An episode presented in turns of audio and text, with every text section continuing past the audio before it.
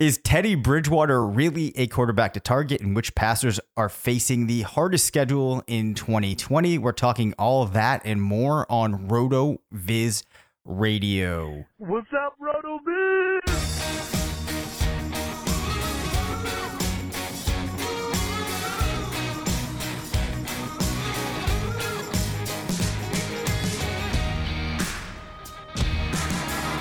Welcome back to RotoViz Radio, brought to you by BetOnline, Blue Chew, and the FFPC. I'm Dave Caban, Senior Fantasy Analyst at RotoViz, joined by the Editor in Chief of Fantasy Labs, part of the Action Network, Matt Freedman. What's going on, Matt? How are you? Uh, I'm doing okay. You know, still, uh, to the best of my knowledge, haven't gotten coroned. So, you know, just one day at a time. Nice. Well, the 2020 NFL schedule came out last week, so I have to imagine that has been taking up most of your time since then. No, let's be honest. I mean, not not really. I'm I'm a lazy person. Uh, I have looked at you know week one. Uh, you know, and I can't remember. There were a couple teams that have a weird uh weird schedule of like week 13 they're on bye. Uh, yes, which like that's really weird. But you know, for the most part, schedule I kind of don't care that much. Right. I think isn't the um, whole week 13 bye thing about getting the games into Thanksgiving with the way things fell or like into Thanksgiving week, I think is what I had read. Uh I mean maybe, but there are only only two teams that have a bye in week 13. Like it's just it's yeah. weird. Like Carolina uh, is one of the teams and then the Buccaneers have the bye in week 13. And we saw um in previous seasons a couple of teams have byes in week 12 um, but this year there are no byes in week 12. Mm. Yeah, that is pretty peculiar. Um, at any event though, um, let's let's hear a I don't know if you're ready for this, Matt, but I have a stat attack for you brought to you by the FFPC. In today's FFPC stat attack is me pointing out to you that in 2019, Teddy Bridgewater ranked eight in completion percentage in 13 in QBR. As a reminder, FFPC is home to the best fantasy football leagues and contests in the industry, including Dynasty, Best Ball, and of course, the world famous FFPC main event. To learn more or to join a league, head to myffpc.com. That's myffpc.com. And of course, we've got a handful of tools at RotoViz designed specifically for FFPC domination. Not my greatest segue ever, but we did talk about uh, Carolina with the odd bye. I wanted to talk to you about Teddy Bridgewater. I've been seeing a lot of positive things people put or people are putting out there about Teddy Bridgewater and this landing spot in Carolina. Some of those things being the high completion percentage that he has had, uh, playing with receivers that can generate yards after the catch. Christian McCaffrey being a boon to his fantasy value. I don't know if I'm entirely sold on Bridgewater being this great option to target. And I think some of it is, or, or for other people, they're interested in Bridgewater because it's not like he has a very high price tag. But I'm still not really sure if we should be all that excited. I know we've briefly touched upon this on the past, but um, maybe you can just kind of catch me up to catch me up here on, on what you're feeling about Bridgewater. Um, yeah, I don't really have much enthusiasm about Bridgewater. Um, early in his career, he was at least competent as a runner, and he didn't do it that often, but he still averaged, I believe, like 4.4 yards per attempt uh, his first two years in Minnesota. So it was like something that he could do competently, even if he didn't do it a lot. You know, like he averaged around 200 yards rushing per season his first two years with the Vikings. Um, but last year. He had just 1.1 yards per attempt. Uh, you know, with his catastrophic knee injury, I think it's just fair to assume he's unlikely to be someone who uh, really takes off. So he's pretty much a, a pocket bound passer, which I guess you can get away with if you are the type of quarterback who is like Mahomes and maybe has like the potential to throw 40 touchdowns in a season but I don't really see that from Bridgewater either. So he kind of lacks the things that we want in a quarterback. So I think like the best that we can say for him is that if everything goes perfectly, um, if they throw the ball a lot, and if the guys who catch the ball get a lot of yards after the catch, which is possible given the guys he's throwing to, then Bridgewater could be, I don't think even like a low end QB1, but could be like one of those sort of highish end QB2s who has production that's fairly close to a low end quarterback one. You know what I mean? But like that's about it. Um, that's not horrible for a guy who right now is going off the board as like the what, like number 24 quarterback. Yep. But Yep. uh I don't know. It's not like something that you're going to chase either. So he's just one of those guys that you wait and wait on quarterback. And if, let's say it's a best ball league, you get him as your second quarterback, eh, whatever. Totally fine. Right. Um, uh, kind of along those lines, I think one of the things that's factoring into this is Matt Rhule, uh, former head coach at Baylor, stepping into the fold here for Carolina. Some people are thinking that this could lead to, you know, some type of step forward in Carolina's offense. Um, maybe more on like a global level here, but how do you feel about college coaches transitioning into the NFL? And do you think that people should be getting excited about moves like this before we actually see that coach play out a NFL season? Uh, yeah, I mean, we were enthusiastic about Cliff Kingsbury last year, and it's not like that was uh like the second coming of fantasy goodness, but it was still like better than average. So, Yep. you know, Matt Rhule, uh, he had a solid program at uh Temple. Um, you know, like already we've seen him, you know, with Robbie Anderson turn a guy who I mean, I think Robbie Anderson was like a cornerback to open his college career and then transitioned to wide receiver where he had success at Temple under Rhule. Um, you know, so we've already seen him at Temple have success, and then we saw him at Baylor have success. Yeah, I mean, we can be, I think, moderately enthusiastic. The thing is, like Bridgewater last year, I believe if he wasn't last, he was pretty close to being last in average depth of target. Like, yeah, he completes a lot of passes because he's just throwing them, you know, like two yards past the line of scrimmage. Um, Yep. You know, and maybe that that's fine, but uh, I think I don't know when like when you have a guy like Bridgewater who can't really leave the pocket and doesn't attack downfield, I think like any enthusiasm that you would maybe have for the play caller needs to be minimized. Yeah, I think that sums it up perfectly. So, my final thought on this would be like you said, if he's there in a best ball, perhaps he's an interesting player to, to sprinkle into some of your teams. Um, but I wouldn't get confused by any of the hype that you see around him, making you think that maybe he's a guy you want to draft, uh, target and redraft. Can we can we talk about him a little bit more just to totally uh, take over the show? It's the Teddy Bridgewater show. Uh, All right, let's do it. Would you rather have? Let's look at some of the guys going after Bridgewater. So like Yep. Sam Darnold, Gardner Minshew, Derek Carr, Tyrod Taylor. Would you rather have any of those guys before Teddy Bridgewater? I'm not saying this just to be like a contrarian here. I think I'd rather have all of them before Bridgewater. Yeah, that's that's kind of what I was thinking. Maybe not Darnold. Actually, let me rephrase that. 100% not Darnold. Okay. Um, but I think Minshew has higher upside. Yep. Derek Carr actually was pretty decent last year. And if they just throw the ball a little bit more, or if his playmakers make just a few more plays, like he has more weapons, better weapons around him this year, uh, Derek Carr, I think could be better than Teddy Bridgewater. Tyrod Taylor has the rushing capability. Like we've seen that. Yep. Yeah, I mean, I think I think all of those guys except for Darnold, I would rather have ahead of Bridgewater. You know, like I just I kind of don't see even even Ryan Fitzpatrick.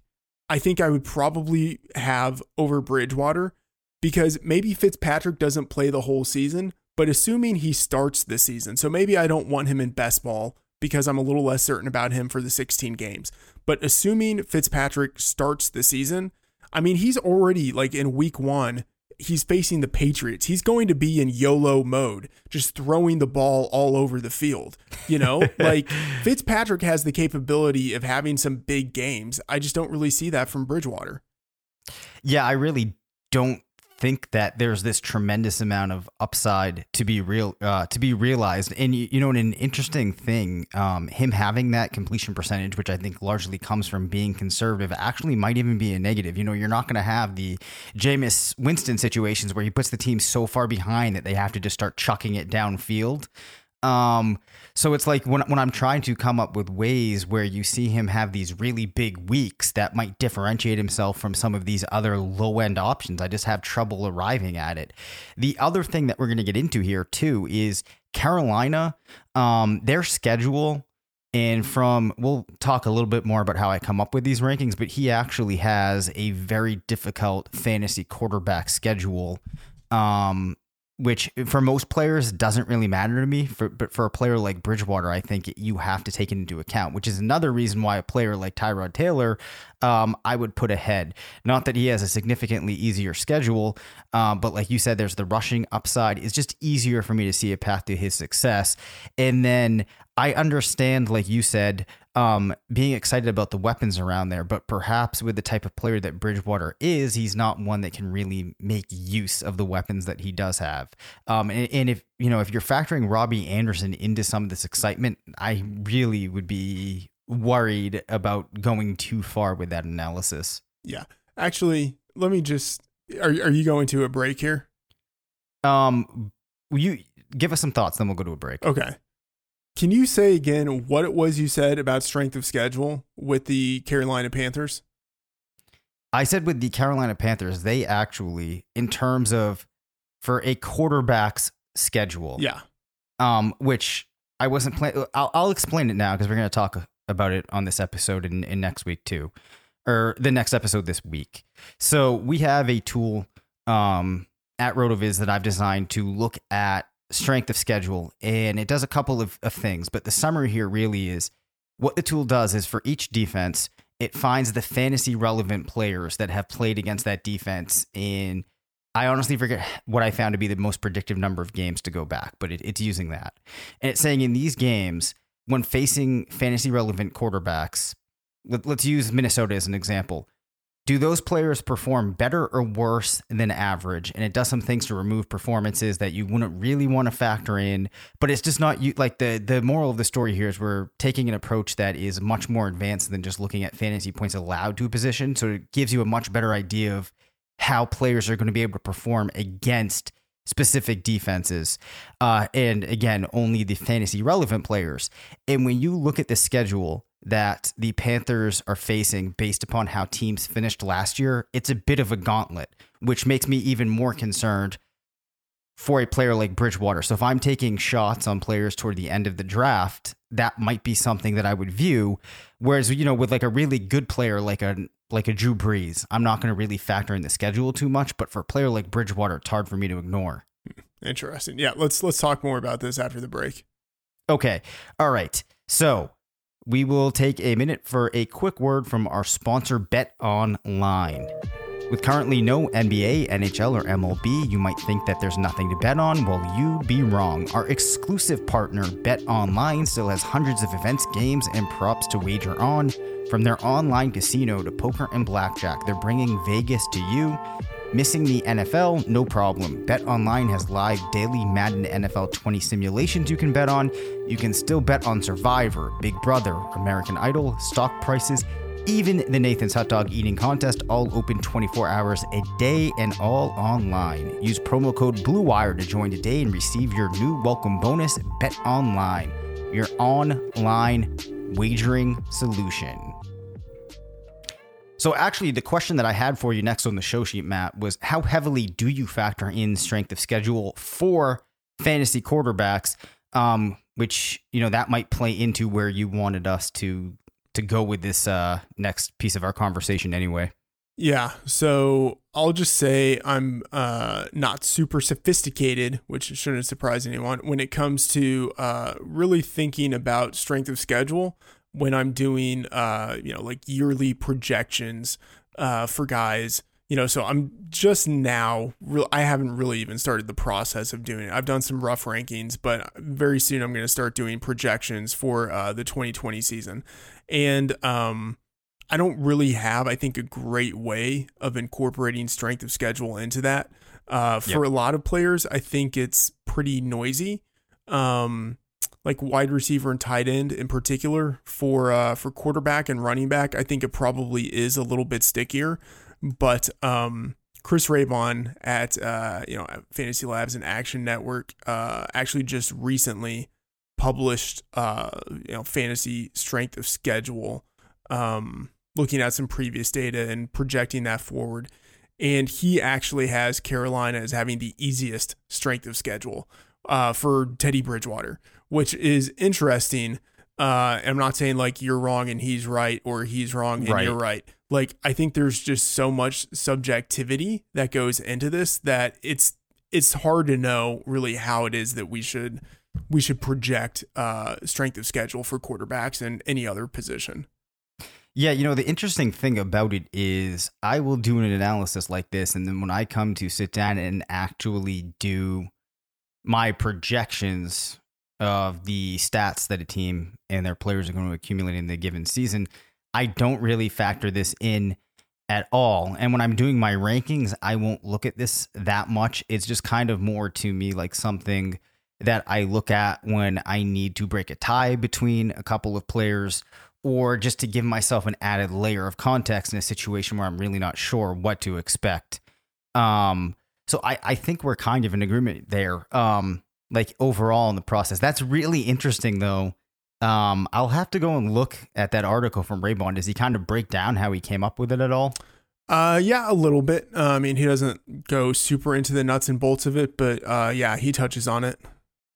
Interesting. All right, I'm gonna have to I'm gonna have to check that out. And I think the other um thing that that does highlight is how any one metric or anything really that you're looking at in fantasy, you don't want to let it be the entire driving factor in the decision that you make because you know it's very possible we both could have taken a very valid approach that makes some sense and arrive at these vastly different answers. Yeah, I mean, I think uh, you have here that uh, Drew Lock has the hardest schedule of every passer. I mean, Raybon has him as the 28th uh, hardest schedule. Like, so I mean, Okay. in, in some ways, you guys are probably overlapping quite a bit.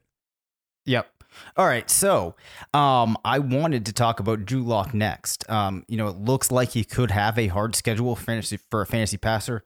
Has Melvin Gordon now? Denver added some weapons for him in the draft. What do you think a fair expectation is for him in the coming season? Yeah, I mean, I think that's tough. I mean, let, let's think about where we would want to put him in comparison to some of the the other guys that we talked about before. Uh, Yeah. I think he's. I mean, I don't. Would you want him before Bridgewater? Uh, you know, I'm inclined to say that I would. And I think what it goes back to again is just the possibility of Lock maybe surprising me. Whereas I just think the odds of Bridgewater surprising me are so low. Yeah, Um, it- but you know, it's odd because in my mind, I start to think about the fact that they have Jerry Jeudy and a couple other young players that I'm interested in. But then it's like, all right, really though, I can't factor that into Lock's projection, if you will, if I'm not going to factor it in for Bridgewater because he has such a fantastic group of players around him. Well, I mean, like Lock has a wider range of outcomes. You know, like I think that's Yep. fair to say. Like he could be with the weapons around him if he does something kind of approaching what he did his junior year of college, he could be a quarterback one. Um if he struggles, then he could be, you know, like a Dwayne Haskins level esque type of player. You know, like he could just be absolute trash. We just we really don't know. Um, does that mean that you view Dwayne Haskins as absolute trash? Uh yes, or at least what he did last year. What he did last year was obviously bad. You know. Yeah, it was. You know, which I have to say, uh, to me was surprising how bad it was. Now, some of that I really do think could be the situation that he was placed into. But coming out of school, like when I was looking at his profile, it was really, really strong. So I, to a large extent, kind of was surprised. And Drew Lock was a player that I wasn't nearly as high on as most.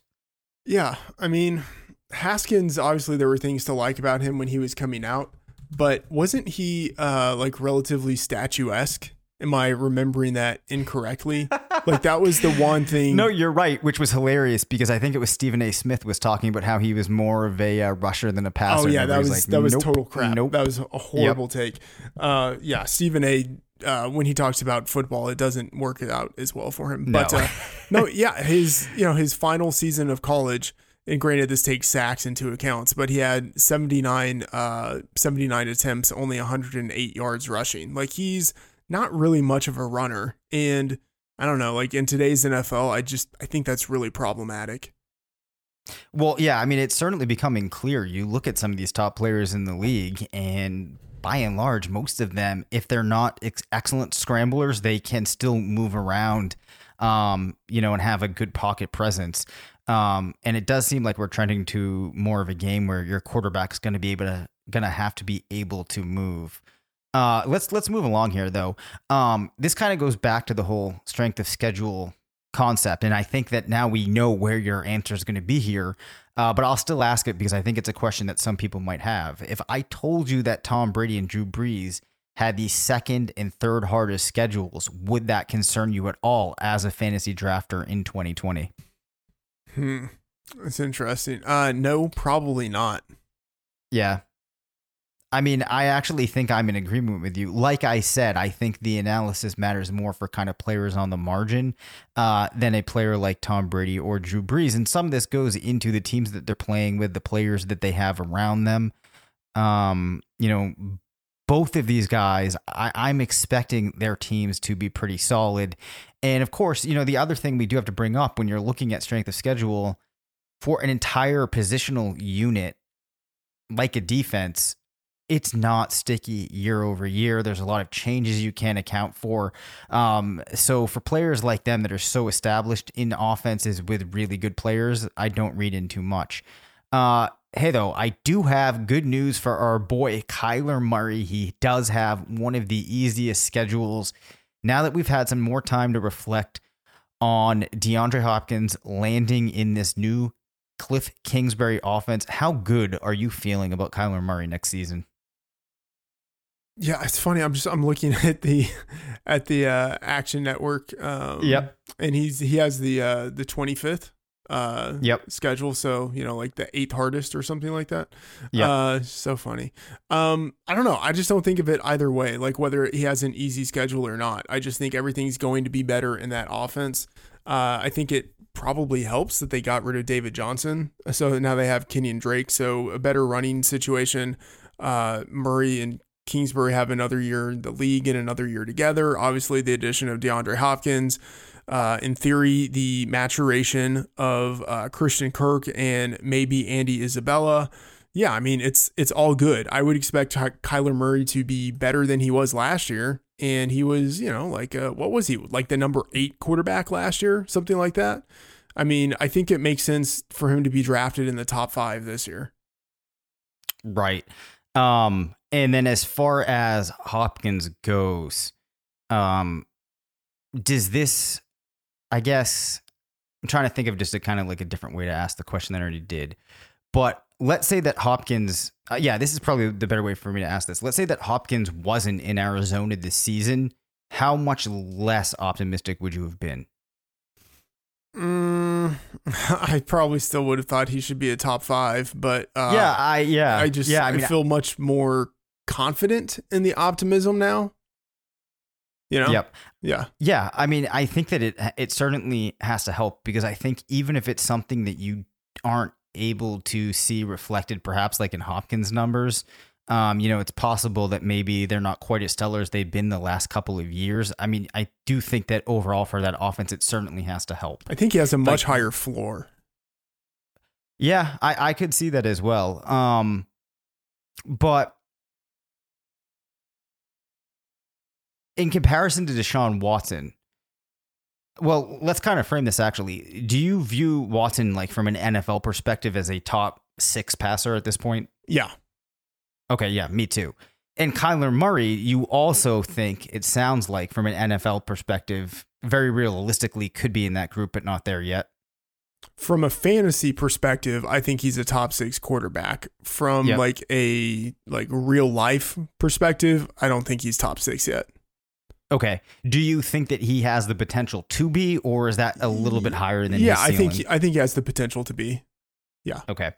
All right. So, um, we do need to uh, take another quick word from another one of our sponsors, and then we might wrap up with an extra question or two here. Guys, looking to last longer and go a few extra rounds, get to bluechew.com. Bluechew.com has the first ever chewable that brings your performance in the bedroom to another level. They've got the same active ingredients that are in Viagra and Cialis, so you know they work, and since they're chewable, they work faster. You can take them anytime, day or night, even on a full stomach. Plus, you don't need to go to the doctor's office or spend time waiting in the pharmacy line. Blue Chew's online physician is free of cost, and once approved, your order ships straight to your door in discreet packaging. Here's a great deal for you guys. Visit bluechew.com and get your first order free when you use promo code BLUEWIRE. Just pay $5 shipping. Again, that's B L U E bluechew.com, promo code BLUEWIRE.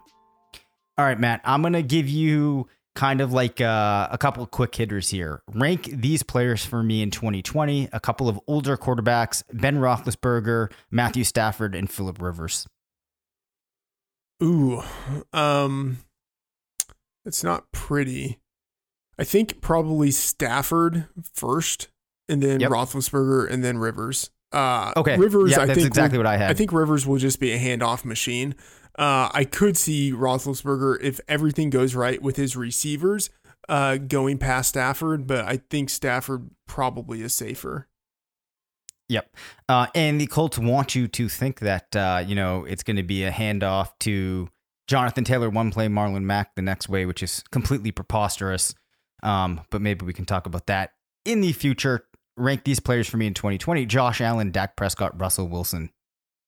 I mean, Dak is number one. I don't think there's any question there. Um, Yep. I would say, ah, man, uh, I think Wilson has a higher floor maybe than Josh Allen, but Allen might have a higher ceiling.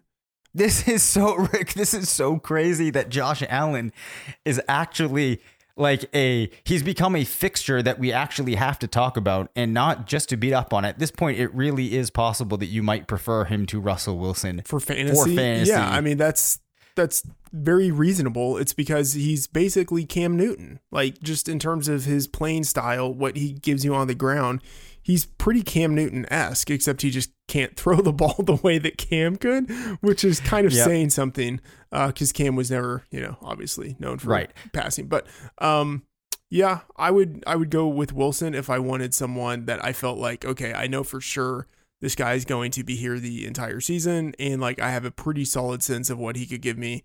Allen, if I'm open more to a range of outcomes. Got it. Um, not on the show sheet, but now I'm curious about this. Let's say that you are running an NFL franchise just for this upcoming season, just for 2020. You don't have to worry about the long term. Who do you rather have as your quarterback? The current version of Cam Newton or the current version of Josh Allen? Josh Allen. Me too. Me too. It's crazy. Yeah. All right. The other question I had for you is this one. Um, you're starting an NFL franchise, and each one of these three players, we're going to pretend that we're at a point in time where they're 24. Okay. Um, so basically, you're going to have them for presumably the long term. Uh, Brett Favre, Drew Brees, Troy Aikman, and I included Aikman because I'm assuming you kind of grew up watching him. I don't know how good you actually perceived him to be. Okay. Well, here's the question: Do I do I have the knowledge of what these guys turn into, or do I have to pretend that I'm thinking of them when they're in fact 24 years old? Um, uh, give me give me both because I'm I'm actually genuinely interested in like how you would approach this answer both ways. Okay, well, if I'm thinking of them when they're 24 years old, uh, I think it's pretty clearly Aikman. Um, Yep. Because even though, even though he uh, kind of struggled early on in his career, um, you know, like his rookie season sucked. Uh, that a lot of that had to do with just like the players around him. when he was 24, he was still just in his second season and he was the number one over, overall pick the year before. I think I'd probably still go with Aikman, although, like, man, I'm looking at the numbers. They were really bad. Like, they were Mhm. just so bad. It's amazing he actually made it into the Hall of Fame. Um, yeah, I think I still go with Aikman. Uh, Okay. Favre, I don't think I would actually go with Favre. I'd probably go with Brees before Favre. Like, if I'm just thinking of them at 24, if I were able to have like foresight of what they turn into, um, but I can get them at 24, I would definitely go with Brees. Okay, yeah, I figured that's what the answer would be. Um, so a lot of people love Brett Favre and think he was fantastic. Are you in that group of people? Are you a little more on the fence on Favre? Um, no, I'm not so much into Favre. Um, I mean, he just threw so many interceptions. You know, like Yep. not. That, I mean, not that he like wasn't great, but um, I don't know, man. Like he just threw so many interceptions. Like there's kind of a reason why his team like didn't win more than it did. You know, like Yeah, exactly. It's like one of those for every great play that he makes that's so much fun to go back and watch. You know, he made a couple of really bad plays. Um, I mean, is he is he like? This is gonna sound almost blasphemous, but like, yeah. is he the slightly better version of Jameis Winston? um, I think that he's probably a tier up from Jameis Winston. I mean, yeah, okay, so maybe rephrase like, that. for a not player that we talk about in such a historical slightly better, context, but we'll yeah. say he's the better version of Jameis Winston. But like, that feels Yeah. that feels like like what he is.